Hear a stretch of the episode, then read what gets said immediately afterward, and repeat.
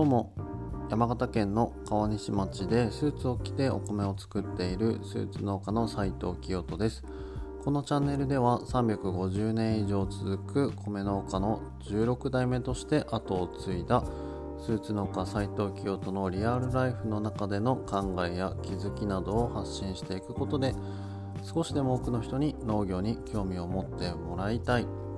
そして何か新しいことなどにチャレンジをしていく姿を通して少しでも多くの人に何かチャレンジするきっかけを作ってほしいと思いながら発信をしています。はい皆さんこんばんは。えー、っとですね昨日の放送でですねえー、っと週に2回、この春から去年去年か今年度の春から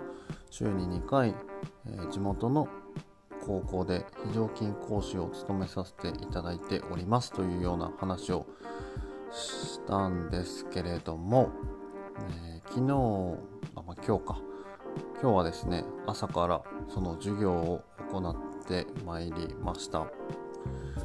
えっ、ー、とですねあのー、まあこの経緯については、え、もしあの知りたい方は昨日の放送を聞いていただきたいんですけれども具体的にじゃああのどんな授業をやっているのかというと昨日の話でもちょっと触れたんですけれども、グリーンライフという選択科目があってですねそれを選択してくれている、生徒さんたちに授業を教えているというような感じです。でグリーンライフってなかなか皆さん、えー、なんか聞いたことあるようなでもグリーンライフっていう授業って授業となるとこうなかなか聞き覚えのないような言葉ですよね。はい、で実はですね、まあ、僕もこの授業を持たせていただく以前はですねグリーンライフという授業があるということすら、えー、知りませんでした。はい、でまあ気になった方はあのグリーンライフ授業とかっていう感じでググってもらえれば、えー、いくつか出てくると思うんですけれどもえ、結構その日本全国を見てもうん、まあ、そんなに多くはないんですねこのグリーンライフの授業を取っている高校っていうのは、まあ、ただあのそれぞれ特色のあるような授業を行われている学校がいろいろありましてじゃあそもそもこのグリーンライフってどんな教科なんだっていう話なんですけどもまずあの教科書があるんですねグリーンライフという。はい、ですごくこうざっくりとした説明にはなるんですけれどもグリーンライフというその言葉そのものというか、えー、まあ、農業であったり農村そしてそれを取り巻く環境文化そういったものをこう全てをこう内包しているような、えー、生活っていう感じですね。うん、で、うんと、具体的にはなのでその、えー、日本における農業の成り立ちであったりだとか、まあえーと、そういったものとこう密接に絡んでくる農村の、えー、歴史まあ、そしてそこで生まれてきたさまざまな文化であったりだとか、えー、あと諸外国におけるそういった、えー、同じような、え、歴史的なことであったりだとか、えと、日本とこう外国の違いみたいなものだったり、えー、はたまたですね、うんとそのえーと、現代社会におけるその農業であったりだとか、えー、農村文化の重要性というか立ち位置というか社会的な意義というか、まあ、そんな感じで、えー、本当にそのうん多岐にわたる分野が、えー、記載されている教科になります。でどうしてもそのグリーンライフという言葉の響きからですね農業に特化した評価なんじゃないかというふうに、えー、思われる方も多いのかなと思うんですけれども、えーと、具体的にはですね例えばその植物生理学みたいな、えーと、その植物が、え成長していくにはこういった栄養素であったりだとか、まあ、あのこういった過程で植物が育っていきますというような本当にその専門的なことというのは、えー、まあ、ほぼ載っていないんですね。うん、そういったものは、えーとまあ、日本全国各地にある、え、農業高校、農業を専門に学ぶ高校そういったところで学ぶことが多いのかなと思っています。なのでそういったことではなくどちらかというと,、うんと、その意味その脳脳というものの意味というか意義というかでそれがこう人々の生活とどういった感じで、えー、共存しているのかどういった関係性なのかというような結構その意識的なところを、えー、学ぶというような教科となっています。うんまあ、そうなってくるとですねなかなかちょっとさらにイメージがしづらいかなと思うんですけれども、うん、まあなので、えっと、このグリーンライフに関しては、えー、その、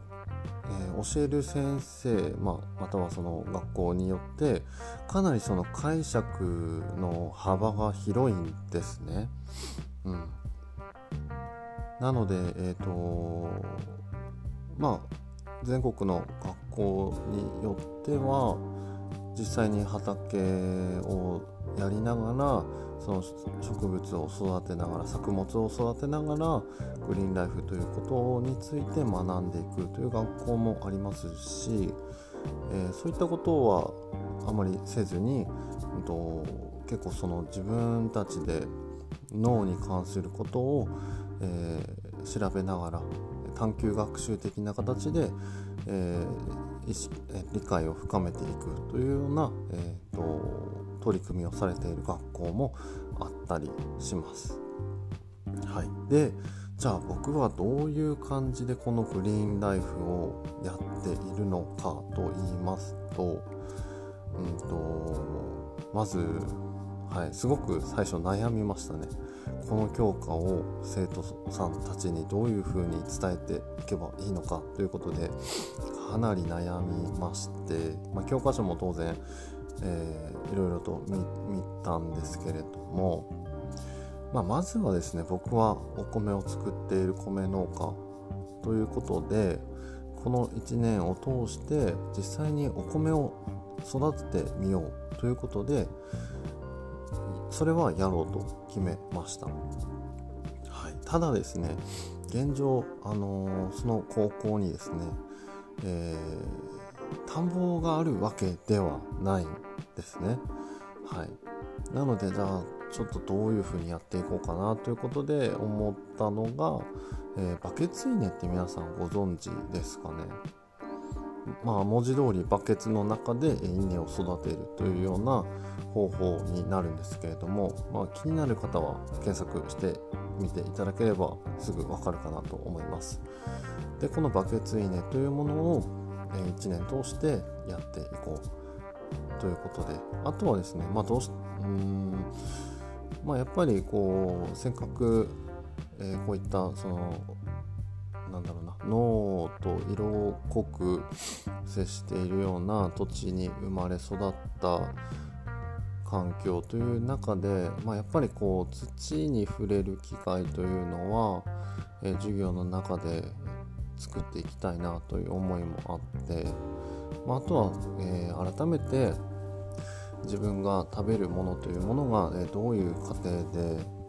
出来上がって出来上がるというか、えー、作作ることができるのかっていうのを体験してほしいなということで、えー、実際にですね、えーと高校の敷地内にですね、うんと、軽トラックいっぱいのこう土を持っていきまして、えー、とどもりをしまして畑を作ってそこを耕して、えー、今年はさつまいもをそこで育てることにしました。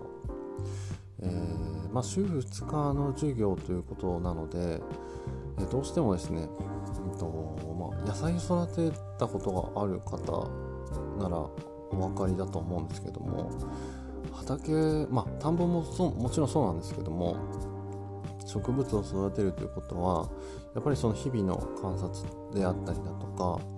変化をこう見逃さないように毎日やっぱり田んぼであったり畑に足を運ぶ必要があるんですね。はいまあ、ただえー、僕はその週に2日だけ通っているということで毎日こうなかなか見に行くのも難しいだけれども畑はやってみたい。ということでいろいろこう作物の選定は悩んで、うん。まえーと、比較的手のかかり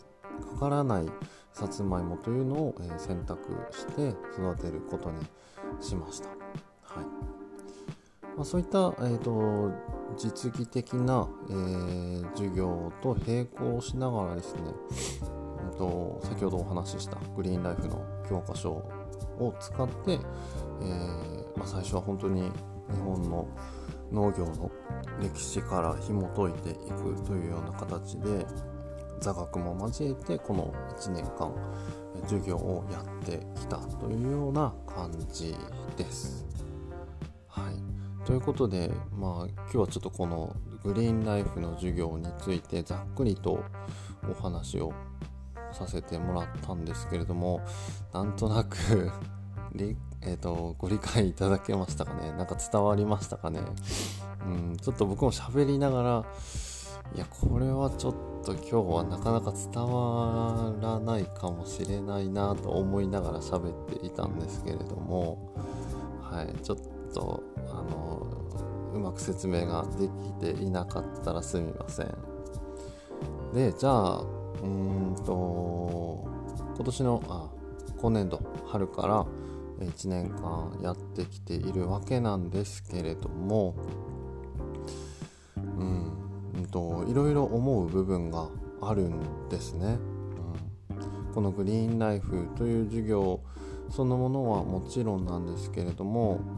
えー、まあ、その高校で授業をさせていただくというこの経験からこう考えたことだったりだとか、まあ、気づきであったりだとかっていうのがたくさんあるんですね。うん、なので次回以降はちょっとそういった点についてまたお話をさせていただければなというふうに思っています。はい、そんなわけで、えー、今日はこの辺で終わりにしたいと思います。えー、っとですね、インスタグラムのストーリーの方では、より、えー、具体的なというか、あのリアルライフをお伝えして発信しておりますので、えー、プロフィール欄にまとめたリンクがありますのでそこから気になった方は飛んでいただければ嬉しいです。はいでは、えー、今日はこんな感じで終わりたいと思います。それではまた次回お会いしましょう。スイーツ農家斉藤清人でした。さようなら。